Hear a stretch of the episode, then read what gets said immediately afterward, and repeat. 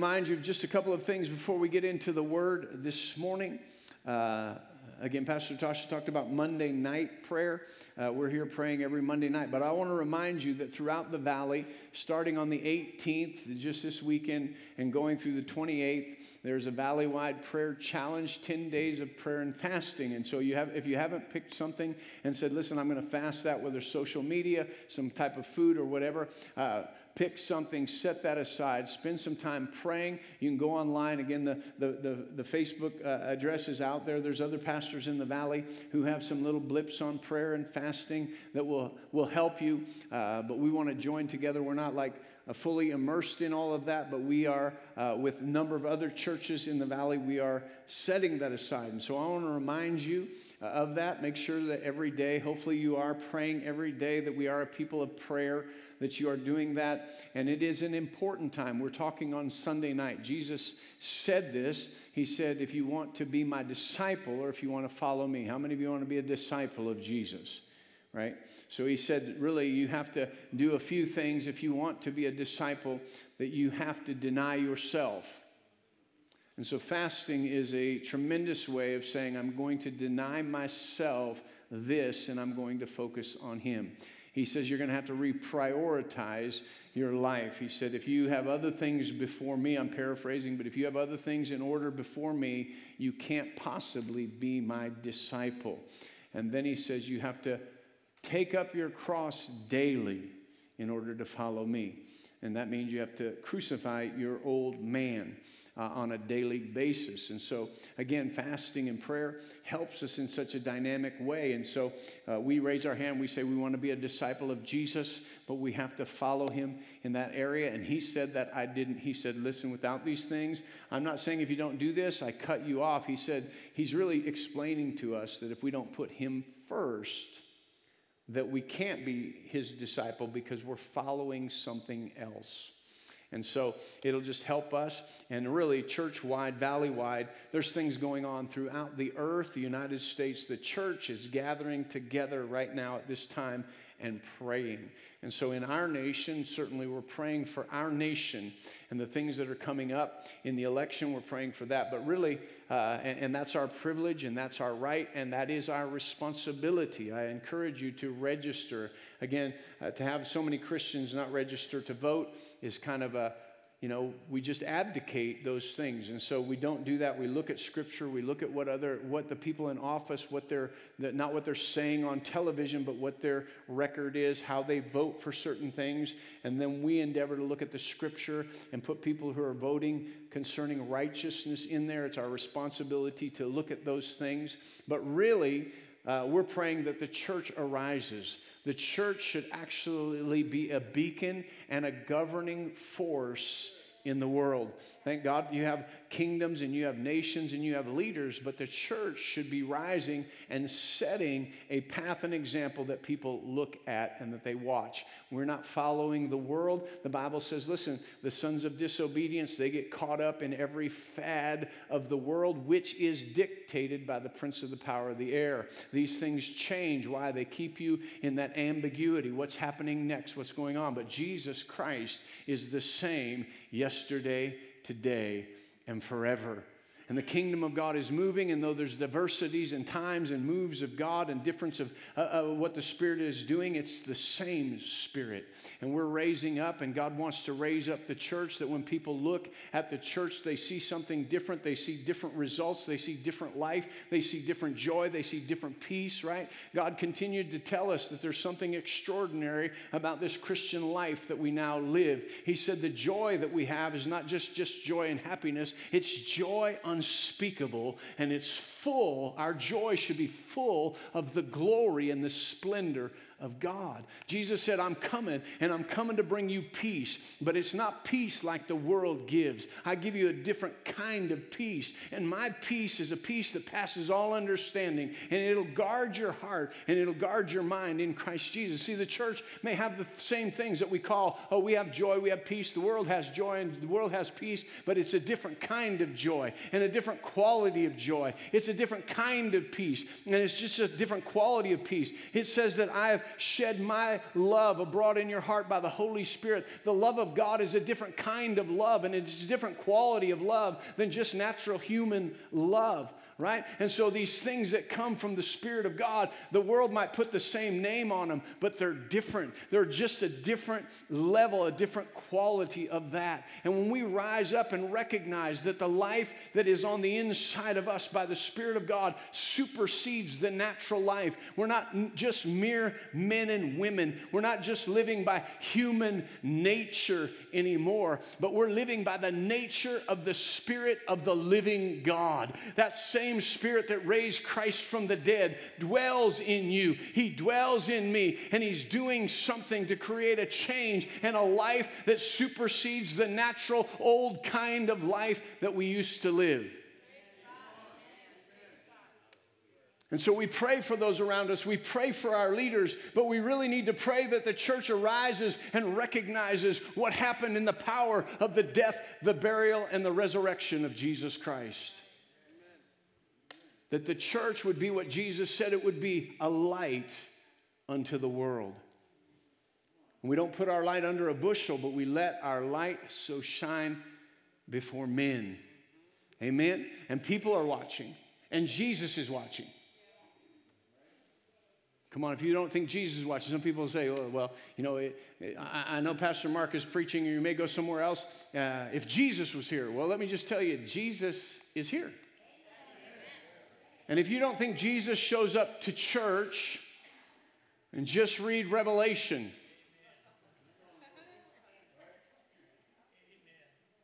And Jesus showed up to church, and they didn't know that he was showing up. And he had John write what he was telling John, and he said, Listen, to the church, I've showed up and I've watched you and I've seen what you're doing. And I've seen some of it and it's good, and some of it is not good. And he said, because of the not good, you're going to lose your influence in your city if you don't repent. Well, that got quiet. So we think if Jesus would show up, Jesus shows up and he watches, and he doesn't just watch what we're doing in the building. That's what he was saying. I've watched your works and stuff, but I watched what goes on when you go outside of the building. And the church got filled up. Those churches, many of them got filled up with fornication. They got filled up with sexual immorality. They got filled up with greed. And, and, and then they got filled up with comfort. And they got lukewarm. And I'm sure those people, just like us, were like, if Jesus would show up to church, we'd straighten up. And Jesus is right, having John write. I am showing up to church and I know exactly what you're doing. And so now is a good time to look at what you're doing, change what you're doing for what purpose. He said, I'll remove, if you don't repent, I'll remove your lamp from the lampstand. He said, in other words, your influence that I've ordained for you to have will not be effective unless we look and realize our role, our place, and what Christ has done for us to be a light to our city and to our valley. Amen? Amen? Praise the Lord. That's not my message, but it ties into my message. Glory to God. Let's just get started into our message. Turn over your Bibles to Galatians chapter 2. Our series of messages is What About Now? I want to welcome everybody who's joining us online. I want to welcome our Meeker campus. We're so happy that our Meeker campus is joining us. Uh, Pastor Shane and Ashley Woodham, our, our campus pastors at Meeker, they're doing such an awesome job. We thank you for being up there and uh, uh, being campus pastors up there at Meeker and for the Meeker congregation. We're glad that you're with us and we're glad that you're in Meeker affecting uh, that area with the gospel of Jesus Christ. In Galatians chapter 2, we've been talking, what about now? We started last week talking from this scripture uh, uh, and, and encouraging ourselves that there's something that we have to do now. And so Paul said this He says, I have been crucified with Christ. It is no longer I who lives, but Christ who lives in me. And this is where we want to highlight it. He says, And the life that I, which I now live in the flesh, I live by faith in the Son of God who loved me and gave himself for me. He said, Listen, because I was crucified with Christ, It's no longer I, the old man who was governed by selfish nature that lives, but there's a brand new creation that emerged. And the new man, the life that I now live, which denotes there was a different kind of life that I live, but when I accepted Jesus Christ and what he did for me, then when he died, I died with him. When he was buried, I was buried with him. When he raised, I raised with him. That's called identification with Christ. And when you have that identification with Christ, you know the old man died and was crucified, and a new man emerged. And Paul said, This new man now lives, lives every single day by faith in the Son of God. He didn't say the new the life which I now live I try to live by faith the best that I can. No, he says the life that I now live I live by faith in the Son of God. See, a lot of people say, I tried that faith stuff. Well, faith is not something that you can try. If you're trying it, it's not really faith. Faith is something you grab a hold of and that you live by. And it's something that affects your life every single day. We went over the scriptures last week that, that the, in Old and New Testament, God declares that the just, those who have been justified, live, live every single day by faith. Paul said this in Romans chapter 1, and I'm talking about the same guy who wrote this that the life that I now live, I live by faith in the Son of God. In Romans chapter 1, he said, I'm not ashamed of the gospel of Jesus Christ, for uh, the gospel has within it the power of God for salvation. Not just for the Jew, but also for the Greek, that we understand that it takes us from faith to faith because the just shall live by faith.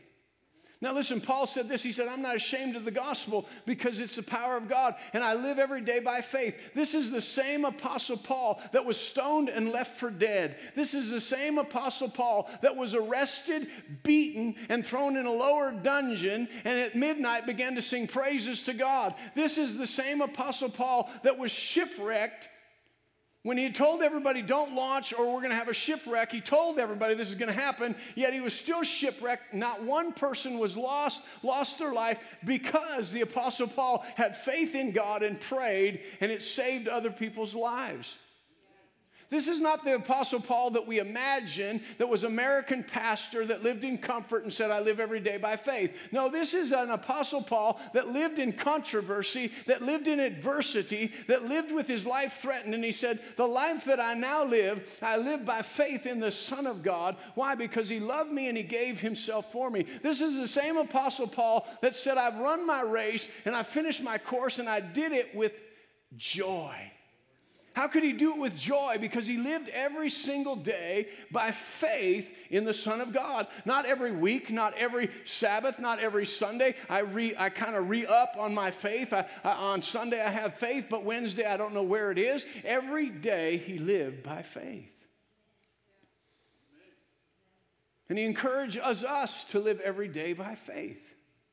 And we're not of those people. Hebrews chapter 10 tells us that we are not of those who draw back. Because we live by faith, we don't draw back, we don't backslide into perdition, but we press in. We press through adversity to bring about salvation of souls. We press into the salvation that He purchased for us, but we also press in to see those around us who we know are lost and dying. We press in. We have faith in God. Not only that He saved our life, but he died for them as well. And we press past the controversy and the adversity so that they might hear the word of God. And faith comes by hearing, and hearing by the word of God. And so we introduced this last week that there's really four things that daily, if we're, we're living daily, if we're exercising our faith daily, that we should be exercising our faith in daily. I want to encourage you as we go through this not to just think about it as, as churchy, because you're going to run into things Monday, Tuesday, Wednesday, Thursday, Friday, Saturday. Even this afternoon, even though it's Sunday. Probably, if you really just bow your knee before we go home today and say, God, I'm in, I'm 100% in, I'm going to live every day by faith, somebody's going to cut you off going out of the parking lot. And you're going to go out that, and somebody in this room is going to go out that, and they're going to cut you off. A fellow believer. And you could lose your faith in the Son of God in a moment. say, No, I'll still believe in Jesus. How much? Because, see, the disciples, they would listen to Jesus preach a message. And then they would get in a boat and it would start storming and they would go, Oh my God, we're going to die. And he said, How is it you have no faith or, Oh, you have little faith? We've talked about that before and why we live every day by faith and we concentrate, we, we spend some focused time about living every day by faith is because from Sunday to Wednesday, if the storm kicks up and you're like, oh my God, what are we even doing this for? We're dying. He says, Your faith was short term. Whenever he said you had little faith, he was not talking about the size of your faith, but he was talking about the duration of your faith. And so often we hear a message and we get excited about it, but by Wednesday it's faded in the course of life and the trouble that comes. And God doesn't want that for us. He wants us to live every day throughout the week by faith. But sometimes we're putting our faith in whether the check comes in, or we're putting our faith in whether or not our bodies feel good, or we're putting our faith in whether or not our family is succeeding, whether our marriage is doing good, whether, you know, uh, our, our habits are changing. We put our faith in that. But see, we'll never get over putting our faith in that. We'll get over those things by putting our faith in the Son of God. Because He's the one who died and gave Himself for us. So, the number one thing that we talked about every single day, putting your faith in God every single day, should be part of your daily walk, your daily confession, whether under your breath or in your prayer, something to be renewed every day, is what Christ has done for us through the work on the cross. Every single day, when that person gets in your face at work, to realize what's, what Christ did for me on the cross is much more important than what this person is doing to me right now. This person who is berating me or yelling at me or making me feel bad right now is nothing compared to what Jesus Christ did for me on the cross. Come on, my faith is not in this person and how they're treating me. My faith is in Jesus and what he did for me. And it'll cause you to stand in that adversity and love that person. Why? Because my faith is in how much Jesus loved me so that I could love them even in the midst of adversity. He did that for me for a reason, so I could be bolstered, so I could be strengthened. So, in the face of adversity, I could stand still believing that even though this is happening, that happened and it's far greater. That's how the Apostle Paul could say today's present suffering Come on, our present suffering is like if that other Christian didn't hug me, I said hi to them and they turned and looked at somebody else. Oh, my suffering. Paul was saying, My present suffering. I was stoned and left for dead. I was beaten and thrown in prison. He said, But today's present suffering is nothing compared to the glory that shall be revealed. He said, There's something, what keeps me going? What keeps me establishing churches? What keeps me preaching the gospel is because I believe in what Jesus has done for me more than what is happening to me today. Today, what Jesus has done for me is far greater. 1 Peter chapter 2. I believe with all of my heart, I want to exhort you today that we forget about these things. Going through daily life, we think that we're faith people, but daily we allow things to overcome and we forget. It moves to the back of our thinking. See, remembering scripturally means to bring to the forefront of your thinking, to keep at the forefront of your thinking. And so God continually tells the children of Israel and tells his people, remember, do not forget. The psalmist in the 103rd Psalm, he said, Bless the Lord, O my soul, and forget not all of his benefits. In other words, all the benefits, the one who forgives all your iniquities, who heals all of your diseases, the one who's crowned you with loving kindness and tender mercies, the one who is working in you to renew your youth and has crowned you with good things and filled your mouth with good things. He said, Don't forget about that. Don't allow that to go to the back of your thinking because the enemy is going to try to bombard you and move stuff to the front, the forefront of your thinking to get it superseding what should be at the front of our thinking, and that is what Jesus Christ has done for us. And if what Jesus has done for us is at the forefront of our thinking, and we believe it, and we are convinced that it's absolutely true, and we rely upon it, and we adhere to it, and we're faithful to it, because that's what faith is. It moves everything else to the back and brings everything else into the subjection of what Christ has done. Come on, can you see that? So it doesn't matter if a deal goes through in business or doesn't go through in business. Jesus Christ died for you and he raised from the dead. And he seated you at his own right hand in heavenly places, far above all principality, power, might, and dominion, and every name that is named. And he's your head, and everything's under his feet. So if that deal didn't go through, he has a different one for you. Don't hang your hat and put your faith on that one deal because that one deal's temporal. Jesus has something eternal that he's establishing in your heart and your life. Every day by faith to remember Jesus did something that was amazing, it was grand. 1 Peter chapter 2 verse 24. This is what tells us what Jesus did for us. He who himself bore our sin, bore our sin. Everybody say my sin See, sometimes we forget that. We're just like, I'm a good person. But Jesus bore your sin. He bore my sin. That thing that was working to destroy you, to kill you, to keep you separated from God, Jesus bore it in his own body. That's what he did for you. That we, having died to sins, might live for righteousness. Come on, that song we sang. By his stripes I'm healed. By his death I live. By his stripes I'm healed. By his death I live. Come on, every day to stop and say, whew, what Jesus did for me. By whose stripes you were healed. Listen to this Colossians chapter 1 in verse 12. It says, giving thanks to the Father who has qualified us to be partakers of the inheritance of saints in light. He has already done it.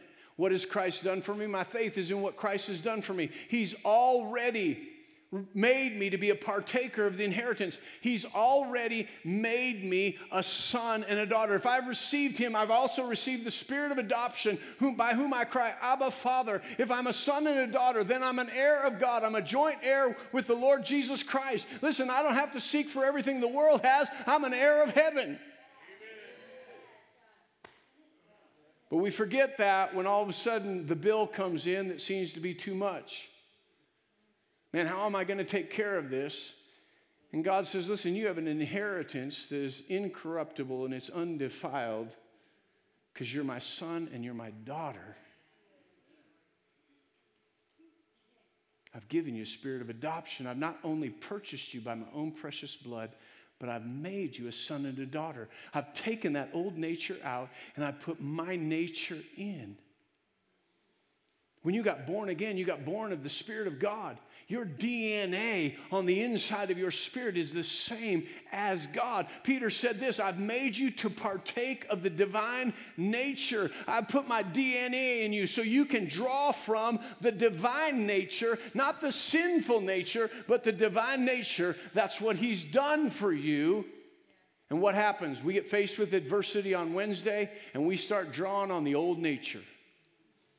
How do I protect myself? How do I manipulate? And all of a sudden, worry and anger and strife and bitterness. Those works of the flesh stir up. Why? Because we don't stop and say, wait a minute. I don't have faith or trust or reliance upon my old man. My faith is in what Jesus has done for me, and he's made me to partake of the inheritance of the saints in light. Listen, that's not all. He has delivered us from the power of darkness and conveyed us into the kingdom of the Son of His love. Come on, He's taken you out of the power of darkness. What is the power of darkness? Ignorance and deception. That's the power that the enemy has, is to keep you ignorant uh, and deceive you. In other words, to make you think that this is an end all, this trouble, this, this situation in your marriage, this situation with your kids, this situation in your job. Oh my God, this is the end of all. And that's deception. He says he's delivered you from that. If you'll put your power, this, this too will pass. God has something far better for you to walk in why? Because he's delivered you from the power of darkness, conveyed you into the kingdom of the Son of his love. It's in him you have redemption through his blood, the forgiveness of sin. Every day we have faith in, we're convinced, we rely upon, we adhere to, we're faithful to these truths. And they're life changing. They're brought to us and they're written to us not to quote at church, but to have into our hearts that when day to day life hits, when things are ha- you're having trouble in your marriage union, that you begin to say, listen, it's not so much what they do for me or don't do for me, it's what Christ has done for me that's going to turn this whole thing around. Because what Christ has done for me is working in me to make me the best spouse that I can be. And I believe that He's working in them to make them the best spouse that they can be. And instead of fighting and trying to get them to change, we put our faith in the Son of God. Amen. It's so easily to change what we believe in in a moment's time. We can believe in the storm that we're going to die. We can believe in the time. Where is God? Where has He done? Where has He gone at this moment? I need Him right now. But we have faith in what He's done for us. And when we receive Him, He says, I will never leave you and I will never forsake you. I will be with you wherever you go. He's with you when you fight with your spouse. He's right there in the living room. And you can invite him to give you the peace and the right words to say. Or the devil standing right there saying, Don't listen to that. I have, I have exactly what you should say and what you have the right to say. See, Jesus will say, You have the right to say that, but if you don't say it, you could have peace. And the devil says, Come on, man, say what, say what you need to say. And Jesus, by the Holy Spirit, says, If you say what you need to say, it could be rough. But if you just keep quiet for a moment, I can work something here. If you just get your mouth out of the way, I could do something. And it's at that moment we say, I have faith in what you've done for me. You went to the cross so that I could have a great marriage. That went over big. All right. Glory to God. it's absolutely true. Whew, I got to hurry up. I thought we'd get through two of these today, but we'll probably just get through one. Praise the Lord. He's redeemed your life. It says, In him we have redemption. Just in case you don't know, it's not really a religious word. Redemption means to buy back. Your faith is in the fact that Jesus bought your life back from the bondage and the destruction of sin by his own precious blood. He redeemed you. Redemption. So I'm going to tell my age here. Uh, when I was growing up, we used to go, uh, if you'd go shopping, you'd go grocery shopping. I used to love this. You'd go grocery shopping, and um, when at the checkout line, you know, if you bought enough groceries, and we had five kids, so lots of times the grocery cart was full. So the lady, they would ring up your deal, and then there was a thing, and she would stick her finger in there like a telephone and go, whoop, and all of a sudden these green stamps would come out. And then she'd do a little one for the change, and little green stamps would come out. So my mom would take those and put those in the bag. And when we went home, we got to stick those stamps in a book. How awesome is that? But better than that, once you filled the book, you took the book to a redemption center. An S&H Green Stamp Redemption Center. Right? For all of you young people, it's like points. when you buy and get points, and then you can take your points and buy something, same stuff. This is just a better story. It's not digital. This is like real hands on life. Like Alan said, you have to actually do something. And so we'd stick those in. We get so excited as that book got fuller. And then, then, then when you get that book full, then you get a catalog and you start figuring out how many books you had full. Right? Everybody 60 and older is like, everybody under 60 is like, what are you talking about? and so we get so many books full and we'd look, and then you'd look in there and go, man, we go to the Redemption Center, we're getting that. And we'd look at what we wanted, and my mom would say, No, I need a new mixer. And you're like, No, if you get a new mixer, we don't get this toy. but then you take those books and you put them on the counter and you say, Here's what we want. And you'd redeem, or you'd take those things and you'd take the price of all that in those S&H green stamps, and you'd get what the catalog said you'd get. Listen, when we take our case of the blood of Jesus and our faith in the blood of Jesus to the throne room.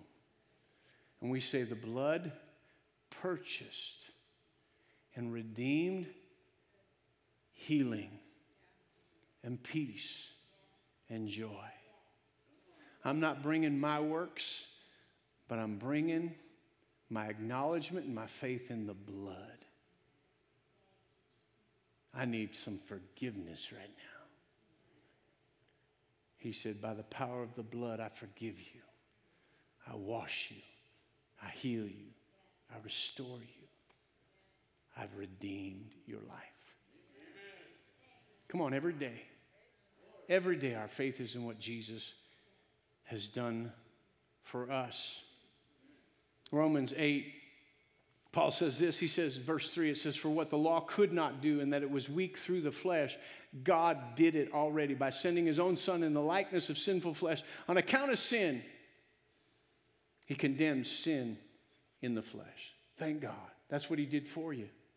That's what he did for you. 1 Corinthians chapter 6, verse 11, and such were some of you. He's talking about the sin. If you read before that, the sin, he said, such were some of you, but you were washed but you were, not gonna be, you were washed by the blood. You were sanctified. You were justified in the name of the Lord Jesus Christ and by the Spirit of our God. Come on, we have three more things we'll have to take up next week. But Paul said this. Can we say this with the Apostle Paul? I was crucified with Christ.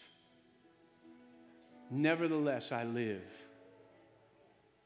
But today, right now, the life that I now live, right now, I live by faith in the Son of God.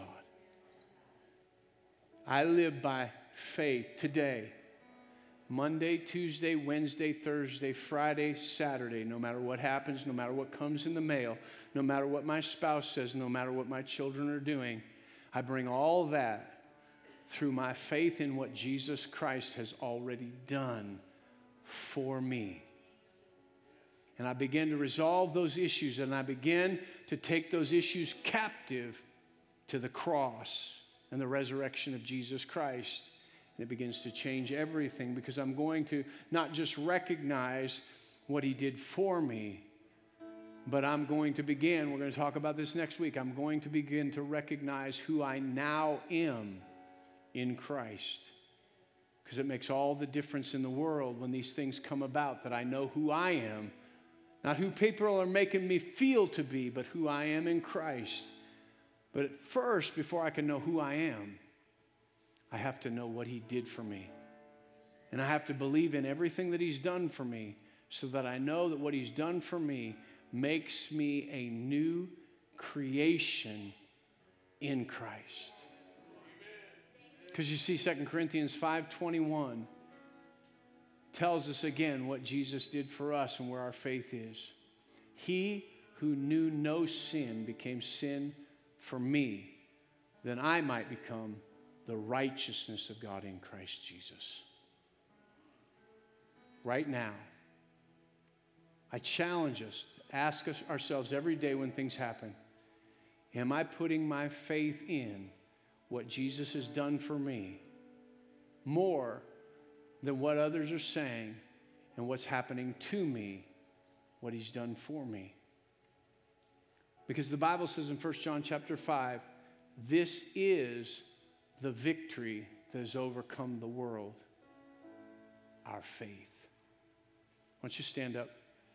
I want the worship team to come up here. I want to pray, and then I want to sing that song. I want to leave us with a little bit of a remembrance. You know, those songs, they'll stick in your head. I want to leave you singing, By his stripes I'm healed, by his death I live. The power of sin is overcome. He is risen, right? He's won.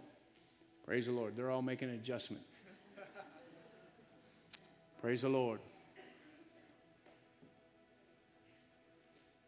With every head bowed and every eye closed, I'm just going to ask you, I'm going to ask you if you're watching online, you're on the Meeker campus, you're in this room. If you've never made Jesus Christ the Lord of your life, this is the very beginning to be able to put faith in what Jesus has done for you.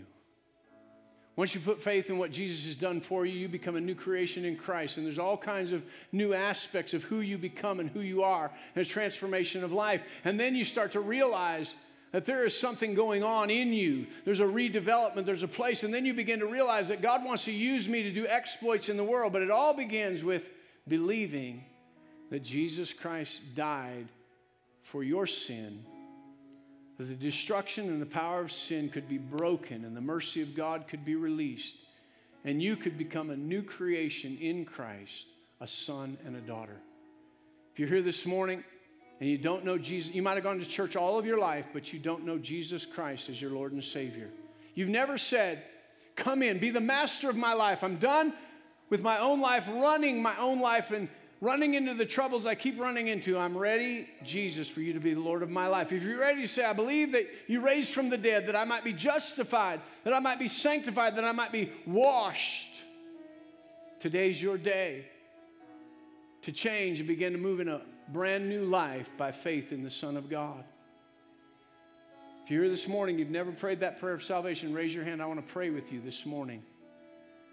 It'll start an incredible journey and transformation for you of great power, great demonstration. If you're watching, God's moving on your heart, then pray this prayer with me. Let's all pray this together. Say, Father God, I come to you in the name of Jesus. I'm done living life my way. This morning, I ask you to forgive me of my sin. Come into my heart and be the Lord of my life. I believe that you died for my sin and that God raised you from the dead so that I could be forgiven. I receive that now. Thank you for forgiving me. Thank you for coming into my heart. Thank you for being my Lord and my Savior. In Jesus' name, amen.